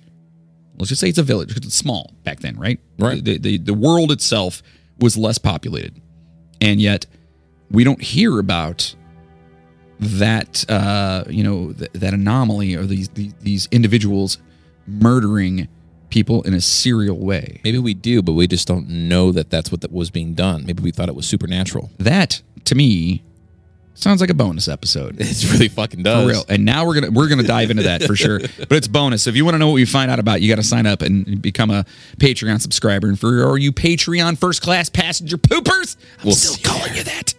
You guys know what's up. So now let's talk about a couple other, uh, a, a few other um, little tests, shall we say, Hmm. that have been done on the brain. Right? Yeah, we'll call him that. Okay. So first of all, we have Harlow's Pit of Despair. That alone does not sound fun. Yeah, I believe it's uh, you know, um, an album from Demi Burger. From who? Demi Burger. Demi Burger. Demi Burger. Oh, Anyway, so in the 1960s, psy- uh, psychologist Harry Harlow conducted a number of studies to investigate the significant influences that attachment and love have on healthy development. Young rhesus monkeys, aren't those the one that gave the. No, no, no, no, no, no. They were separated from their mothers and prevented from associating with other monkeys during these tests by Harlow. The outcomes were equally devastating as the tests were frequently shockingly harsh. In other studies, young monkeys were taken away from their biological mothers and uh, reared by wire moms. So I guess fake moms, whatever you want to call them. A surrogate mother was entirely um, composed of wire. It's weird. It gave food, but it didn't give softness or comfort. Oh, that's so sad. it's like having a robot as a mom. Yeah. Like, here's your food, Completely completely here's your f- just sleep, emotionless. but there's no, yeah. no warmth, no nothing. The other surrogate mother provided some level of comfort to the baby monkeys because she was made of wire and cloth, so she wasn't as hard and just, you know just structurally just. So know. they're taking a physical attribution to Right. that. Harlow discovered that while the monkeys chose the soft fabric mother for comfort, even while they favored the wire mother for food. Okay. So, in several of Harlow's tests, the newborn monkey was sequestered in what he called a pit of despair. In essence, this was an isolation room. For up to 10 weeks, young monkeys were housed in the isolation chambers. For up to a year, other monkeys were kept apart. The young monkeys would start to congregate in the chamber's corner and stay still in just a few days. It's so messed up. Mm-hmm. The unpleasant experiments conducted by Harlow produced monkeys, uh, or his monkeys, should I say, produced monkeys, with significant mental and social disorders. Shocker. They were unable to play with other monkeys because they lacked social skills. They were unable to engage in typical sexual activities as well, so Harlow created yet another horrible contraption he called, ready for this? A rape rack. Yep, that's what it's called. Fuck you, Harlow. To reproduce, the solitary monkeys were restrained in a mate position. And of course, it should come as no surprise that the solitary monkeys failed to care for their young, mistreating and ignoring them.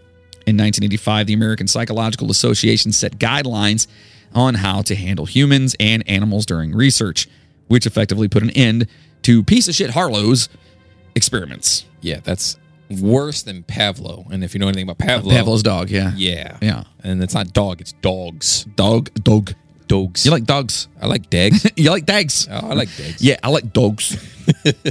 so that, that's messed up, man. fucking. and It, it's it gets so. you much are worse. literally rewiring a a and, and look okay they're monkeys Mm-hmm. okay and not to negate monkeys and they're a living creature Yeah. you are rewiring how they work and i hate to even use the word wiring because of the the, the wire mothers or whatever they call yeah. them but you you're you're you're transfixing your uh I, I guess just the way that they are um they're brought up Yeah. and you're changing them to the point where and, and then the, the whole rape rack thing like come on dude like that's just too much but you're, you're changing what they're you know the familiarity and generationally how they are born bred and, and Yeah. whatever and uh, what exactly do you think his his point of it was me, I think it was a it, it's the social upbringing, I guess. If you had or were put into a situation where you did not have a warm, nurturing mother or parental figure,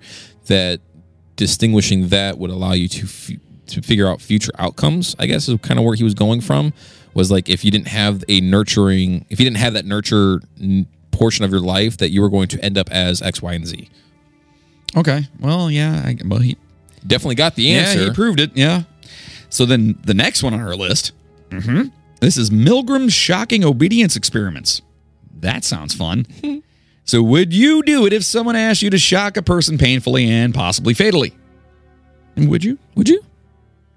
I don't know. I put you in a room right now, and I there was mean, a I- button, and I asked you to kill one person. You wouldn't know who it was, but I give you a million dollars to do it. Would you Was do my life or someone I, I loved on the line? it? It's one random person. Just one random person in the world. That's it. No, I would not do that. Would not. No, there's no no. Why? Why? I mean, somebody innocent could be. You know what I mean? I, I mean, no, there's no way. There's actually Now- a, a movie about that. if they put a gun against my head and they were like, listen, if you don't do this, I'm going to splatter your brains against the wall, then yes, I probably would. And the answer to that question is like 99.9% of the time, that's exactly what would happen. Yeah. Or or if they like threatened somebody I loved or whatever, they said you had to do this or whatever. But here's the fucked up part is that and I don't know, you said there was a movie about this, but what if that random person happens to be the person you love? That's what the fucking movie's about. Is it really? Yeah. That's oh my fucked God. up. I want to say it's Samuel L. Jackson who does it too. He's the guy who walks in with a briefcase, puts it on the counter, and was like, press this button. And if you do, I'll give you a million dollars. But one random person dies. And that one random person just so happened to be her husband. oh. The fucking movie's amazing. I don't remember what the fuck it's called. I want to think it's called The Box. I think it's called The Box. Oh, that's so Oh, scary. I got to look That's it up scary. now. Hold on while you're doing the rest of this. Oh, gotta I figure wouldn't that do out. it. So the vast majority of us would assert that we would never act in such a manner. Yet a contentious psychology experiment called into question this fundamental presumption. In order to better understand the nat- uh, na- nature of obedience, did you find it? I'm so good. it is called The Box. Is it with Sam It's Jackson? with Cameron Diaz, James Marsden, um, but I don't think it's uh, uh, uh, Samuel L. Jackson. I don't know who the guy was that walked in with the box. Wait, is that Ethan Hawke in that? I don't know. We'll, we'll talk about it later. Don't don't tweet us or message us. We'll figure it out. Anyway, so this is a uh, a social scientist or so the social scientist Stanley Milgram ran a number of experiments. Okay, according to Milgram's theory, people will frequently go to tremendous lengths and occasionally dangerous, even immoral ones, to obey an authoritative person. We've seen that through history. Yeah, there's been quite a few things like the uh, the the college students that had to go in and either be the uh, The prison guard or the, prison garden. prisoner. Yeah, yeah. That's That that's was that's ma- we Ah, we will do an episode on that one for sure. yeah, yeah. It's messed up. So, in Milgram's experiment, participants were instructed to shock a different person with electrical shocks that got stronger as they went along. The subjects were completely convinced that the other person was truly surprised, even though the person in question was just pretending. Mm-hmm. Starting at 30 volts, the voltage levels rose in a 15 volt step. Oh my God. Eventually, that shit's going to hurt. Yeah. Reaching oh, 450 volts. Okay. The labels uh, for the switches also include the words slight shock, medium shock, and danger severe shock. A menacing triple X served as uh, the only indication of the maximum shock maximum shock level. Wait, you mean Ice Cube and or Vin Diesel walked in and was like, "I'm gonna shock this motherfucker." Is that the triple X thing? yeah. Do you feel better? I'm glad you're enjoying yourself. A little bit. No, literally, I'm glad. I'm glad. so the experiment's findings were nothing short of astounding. Many volunteers were eager to eager eager hear that eager to shock the mock victim as much as possible, even if they were pleading for their release or complaining of a heart issue. That goes to show that people can be very cruel. They can, and we know this. I mean, at this, it's it's one of those things. It's like if you were brought into a room and we're like, "Here, I'll give you 500 bucks for every time you press that button," but you don't know the outcome of that button. It could either kill someone, it could shock them, it could give them 500 bucks. You don't know, but like nine times out of ten, you're gonna get that one person who's just gonna go "Brrrr," and just rapid fire that shit. and and so that is that's what I'm saying. That goes to show that person's mental capability. Because Yeah. me, the second you said it could kill someone, I'm out. I'm not doing it. It doesn't matter if it was like it could kill every pedophile in the world, or it could kill an innocent mother. You know what I mean? I, I can't do that. I could not even remotely take that chance that I could kill somebody innocent. You know what I mean? I could never do that. Now, if you said every time you hit this, you get 500 bucks for killing every pedophile, I'd be like, hitting it with my elbow. Ha, ha, you know what I'm But saying? Here's the devil's advocate portion of that, though. What is classified as a pedophile? Someone who takes an indulgence in an underage person. What if you're an 18 year old male who took an asphyxiation into a 17 year old female? And they were brought up on charges from their parents. Now you just killed an 18 year old male who was fixated on a 17 year old female. Yeah, all But right. they're all right, all classified right. as a pedophile, All though. right, yeah. You see what I get it. mean? I get it. I get it. I mean, there there are There circumstances are involved gray and areas, stuff. Yes, but and it has that that's happened a lot. A lot. It's happened a lot. You know, parents will press charges against somebody, and you've got a 16 year old and an 18 year old. you'd be And- surprised as a as a corrections officer. I saw that more often than not. So can we like put a preface on that? The like, Legit pedophiles. yes, like like old dudes that like little kids. Yeah. Okay. yeah. I've been playing drums on that button. Ba-da-da-da-da-da. Some death metal Dragon Yes. Force. Brrrr, Yes. The whole time. The whole time. Bye. How much I got now? Five So, dollars. yeah. so the next one here is a Zimbardo simulated prison experiment. Hmm.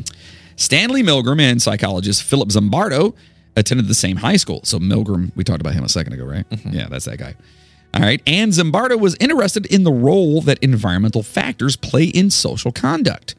In the Stanford University Psychology Department's basement, he built up a mimic prison and, uh, for his well known and contentious experiment. This is what we're. That's what we were just talking about. Damn it. You're welcome.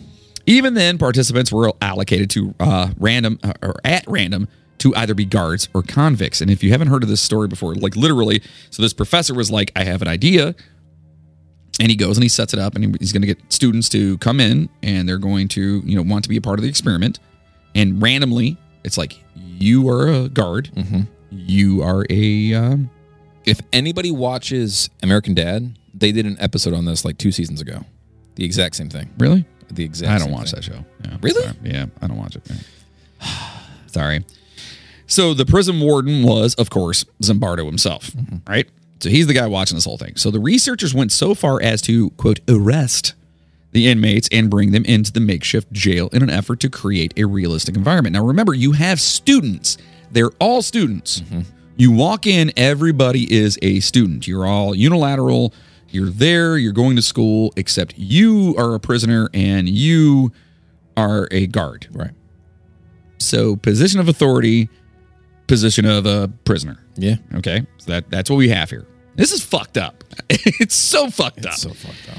anyway, So the guards were instructed to keep control of the prison without using force or violence while the prisoners were given uniforms. Okay. So you guys, you can't hurt anybody. Nope. Like you just gotta, you Can't tell lay them what to hand on- do. Yep. It's Right? all verbal communication. Right. You can't lay a hand on any of them. So guards started using measures like humiliation and solitary uh, solitary confinement to discipline and control the convicts when they started disobeying commands. Eh, Taking it, taking it up. Guess what? I'm an authority. I'm the authority figure. But I hate I hate to do this because I was I was in the corrections field and I hate to do this because I was never that guy. But you get that one fucking smart aleck who just knows where the line's drawn and pushes the envelope to the edge of that line As a prisoner. As a prisoner, Yeah. So you have to make an example of them to show the other prisoners. Do like, you have to? okay, these guys think they have to. I was, do you do you have to? never that guy, I'm but just saying, you got like- those guys that are like. I gotta show and make an example of this one guy so that way no one else tries to cross that line. yeah. And you're you're you're in prison. So now you got the hot box, you got the solitary confinement, you, You- got yeah. immoral uh, constraints on these people. And again, I understand why, but again, do you have to? You know what I mean? So, but I get it though Yeah. because like if if you don't, because typically like in an actual prison, yes, uh, you know, you're there, and I, for the most part, you're there for a reason. you're And there are those that are there in you know innocent pro- until proven guilty, Yes. yada yada. I get it, 100. percent but there's also those guards there who think that they're the fucking judge, jury, and Correct. executioner, and shit. Yeah, there are guards that should not be guards. So there are guys that kind of like, you know, prisoner wise, they they push it very much. and I Mm-hmm. so. can see losing your shit on them and like and, and because if you don't do that then other inmates will attempt to do that because now you are as the person of authority you are now no longer in authority you are you're the bitch Mm-hmm. this guy just made you look like a bitch so everybody or or woman whoever yeah, um now all of a sudden it's like okay now i get the the the idea of i have to make a uh, an example yeah, but it's but fucked up. you know, oh man, There- But that that's that line It's again, that- dude. Uh. there is such a fine line when it comes to that because you have to think about it in this aspect too. You're one, maybe two of let's say 120, 240. So you have one of you, and there's 200 of them. If one of them make you look like a bitch, the rest of them are gonna make Oh, you yeah. look like a dead bitch. Well, it's just like they do with the inmates too. Yeah. Like you know, they, they 100%. they they will punk somebody, and if somebody doesn't step up and actually act right, yeah, you know, that's why I'm never going to prison. and I really, I mean, if you never need any help, I got you. No, no, unless you can bail, like give me shivs. or- like I'm not going to prison. I'll teach you a thing or two. I'm all right? not a big guy, but I have a big mouth. Is my problem. Yeah, And and so I would wind up, yeah, Yeah. dead. I'd wind up dead. I would. I would wind up dead. It's fine. Anyway, moving on. Moving on. So the experiment was supposed to endure for uh, two weeks, just two weeks long, right? it's right. supposed to be Right. two weeks. But it had to be stopped after only um six days. Yeah, six fucking days It took six days. for them to unravel, to completely unravel. Yeah. Well, why? Why did they unravel? Because the prison staff had begun misusing their misusing their power and mistreating the inmates. On the other hand, the convicts began to exhibit symptoms of anxiety and emotional anguish. I wonder why. Yeah, because prison's no fucking joke. It, well, it's not supposed to be. It's not. It's supposed to be a punishment. Like you fucked up in life, supposedly. Fucked up in life, Supposedly. supposedly. Fucked up in life. So here is your punishment. Can't do the time. Don't do the crime. Whatever. But now we're gonna take your punishment to a whole nother fucking level. And remember, they're college students. They're not pretending, pretend, for Right. no money. right. They're not actual prisoners. I got paid eighteen fifty an hour to do this shit. and I didn't do half of this shit. And neither of them are actual guards or prisoners. It is the most fucked up fucking. Oh man. Anyway, uh, so it wasn't until uh, doctoral student uh, Christina uh, Moslock, I'm going to say that's her name, who would later become Zimbardo's wife. Fucking weird. a little bit. Visited the fake prison or prison that it became obvious that things had spiraled out of control. Moslock expressed her dismay at what was happening because she was horrified. After that, Zimbardo decided to abandon the experiment. We, quote, finished the trial a week sooner than expected, but we did not end it quickly enough. Zimbardo said in a later statement. So And it, if you want to know any more information about this experiment, we will definitely talk yeah, about it in we're- a bonus. We, we're going to talk about it because it 'Cause is it's bad. fucked up, man. it is so fucked up.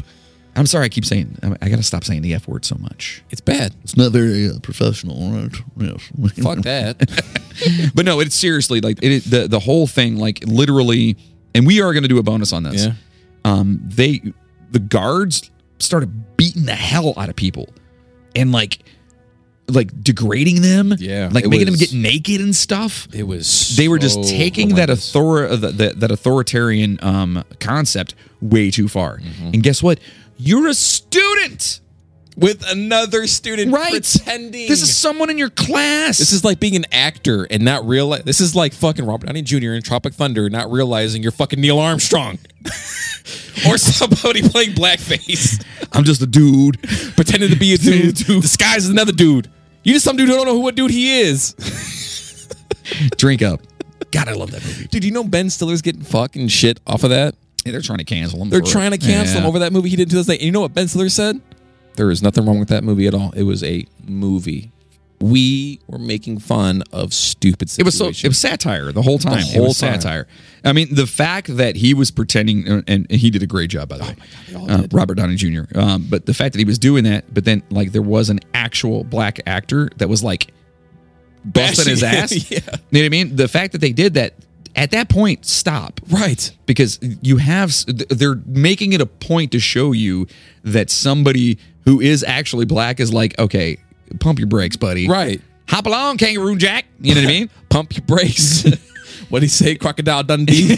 right did the date go eat you baby the woman's a national treasure sorry Which that'll be a good upcoming uh, bonus episode as well. Too. yeah i gotta love it oh the dingo oh yeah we're doing no that's gonna be an actual episode An actual episode? oh yeah, Yeah. Mm-hmm. with the whole the dingo ate the baby thing so australia we're coming for you All right, next up on this, another experiment the Watson and Rayner's Little Albert experiment. Yeah.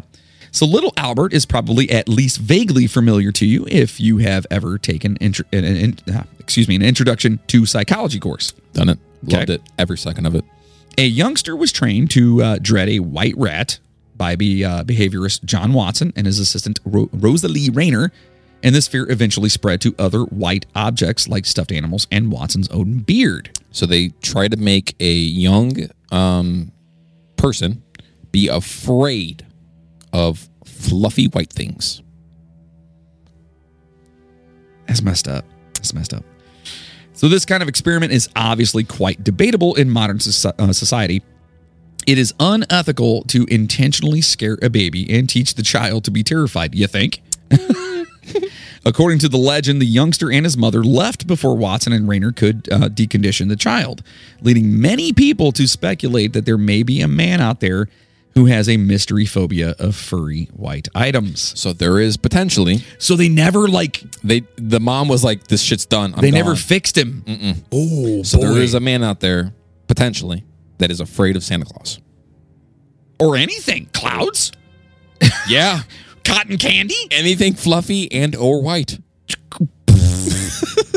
According to some researchers, Douglas Merritt was the real Douglas Merritt, the boy who served as the study's focal point. These scientists think that the boy who passed away at age six from um oh boy hydrocophil ha, ha Hydrocephalus. that's what I said wasn't the what is it again? Hydrocephalus. What is that? It's a it's a it's a fucked up disease where like um hold on I I, I don't know why I didn't You put it- only know it's fucked up because the way it's pronounced. That it's fucked up because we can't pronounce it. well, cephalococcus is um that is a uh, a- a virus, right? Yes, hydro- So hydro would be like under the skin kind of thing. Hydrocephalus, right? So, hydrocephalus is a neurological disorder caused by an abnormal buildup of cere- cerebrus. Hold on, cerebrospinal fluid in the ventricles deep within the brain. So he had an abnormal buildup of the CSF fluid That we've been talking that about. we've been talking so about. we had too much. So he didn't have the exhaust things that, you know, Luke went in and shot a rocket into on the Death Star. No. Gonna keep going. anyway, poor guy. That sucks. I mean, seriously, I wasn't trying to make fun of him at all. No. Um, so they're basically saying that the the boy who passed away from the hydrocephalus was not the healthy boy that Watson described. Correct. but rather a boy with cognitive impairment. If this is the case, Watson's findings become even more troubling and super divisive. Most recent data, however, points to a kid by the name of William Albert Barger as the true Albert. Yeah. So there is potentially, a little kid out there. Well, not a little kid anymore, but but a a, a person who was completely fucked up by these f- researchers that's that just scared him into believing that everything white and fluffy was bad. yeah. Literally, from the day that this little kid was pot- potentially born, he was scared jauntingly with a white beard or a white puffy coat or whatever that was white and fluffy. Threw a rat at him or some shit. I don't That is messed up. it's I, I I tried diving into it and mm, I, I I couldn't read any more of it because I was not only annoyed and pissed off by it, but I unfortunately kind of chuckled. There's so some of many the things, I, I just think he couldn't enjoy. Uh, marshmallows, a pillow. Big Hero Six, Oh God, right? You know what I mean? fluffy baby. da da da da da da da da. la la la la la. I love that movie so So much. good. yeah, that, that sucks. That's super insane that they would do that to a kid. But this also should open up your eyes into a lot of other experiments as well too, because there's a lot of experiments that have been going on since the beginning of time to today, where unfortunately there might be those one-off cases where someone was like, "Yeah, this is fucked up. I'm pulling my kid out, or my person out, or I'm out of this shit," and never was deconditioned from the experiment itself, Hmm. like anything. Rough. Next one on the list here is Se- oh boy, Seligman's look into learned helplessness. This one's so I just This sounds bad. I, I hated it. Well, it starts off with dogs. So I'm super sorry for this, listeners. Uh, they were trained to anticipate an electrical shock after hearing a tone in tests by psychologists Martin Seligman and Stephen F. Mayer in the late 1960s. Unexpected findings were noted by Seligman and Meyer. Oh boy, I know how you guys all love your dogs out there. So if you want to skip ahead, Okay. anyway, going forward, the dogs would swiftly jump over a low barrier when initially placed in a shuttle box with an electric side to avoid the shocks. Okay. Of course they would. The dogs were then fastened into a harness where shocks could not be avoided. The dogs were put back in the shuttle box after being trained to anticipate a shock from which they couldn't flee. The dogs made no attempt to leap over the modest barrier to get out of the box. Instead, they just curled up and cried and whined. They made no attempt to alter their situation because they already knew there was no way to escape. This tendency was described by the research- researchers as learnt helplessness. Fuck. If you know you can't fix the situation you're in, all you can do is sit there and cry. Oh man, I feel oh bleh. I don't like that. Don't like it. Nope. Because the study's animals were mistreated, Seligman's work is seen as controversial. You think? now uh, we don't like to get political here, and obviously we will not ever get political ever. So this article that I put in here has a few past and present presidents' names in here, only for the article in itself. To We are not explain- basing any Nothing. opinions on this at all. And if we Nothing. have ever, and by the way, I want to say this real fast. I want to preface this. If we have ever done that in the past, I do want to personally apologize. We don't ever want to be that show that's Mm-hmm. No. like whatever. We don't want anyone to feel bad about, you know, that we've got a certain um outlook on things or whatever Correct. like that uh, unless it's like pedophiles and pieces Right. of shit and We're stuff very like that, neutral when it serial comes to killers. Yes. a lot of things. so in saying that Yes, okay but this article really intrigued me, and it shows a lot of how the brain's cognition kind of works. So I wanted to intrude, and I wanted this to be in there. But Okay. unfortunately, there was some presidents' names that were introduced in here. So And that's don't- fine. We're not like on on one side or the other. We're No. just yeah, okay. So it turns out that there might actually be a link to the spread of misinformation and how our brains like and interpret all that information. correct. Okay. All right, guys. So that was part one of the brain, The brain. and we will be bringing you part two next week right here, and you know where to listen. So uh, tell everyone about it. Yes. And as Ah. always, choo choo, motherfucker. I had to do it.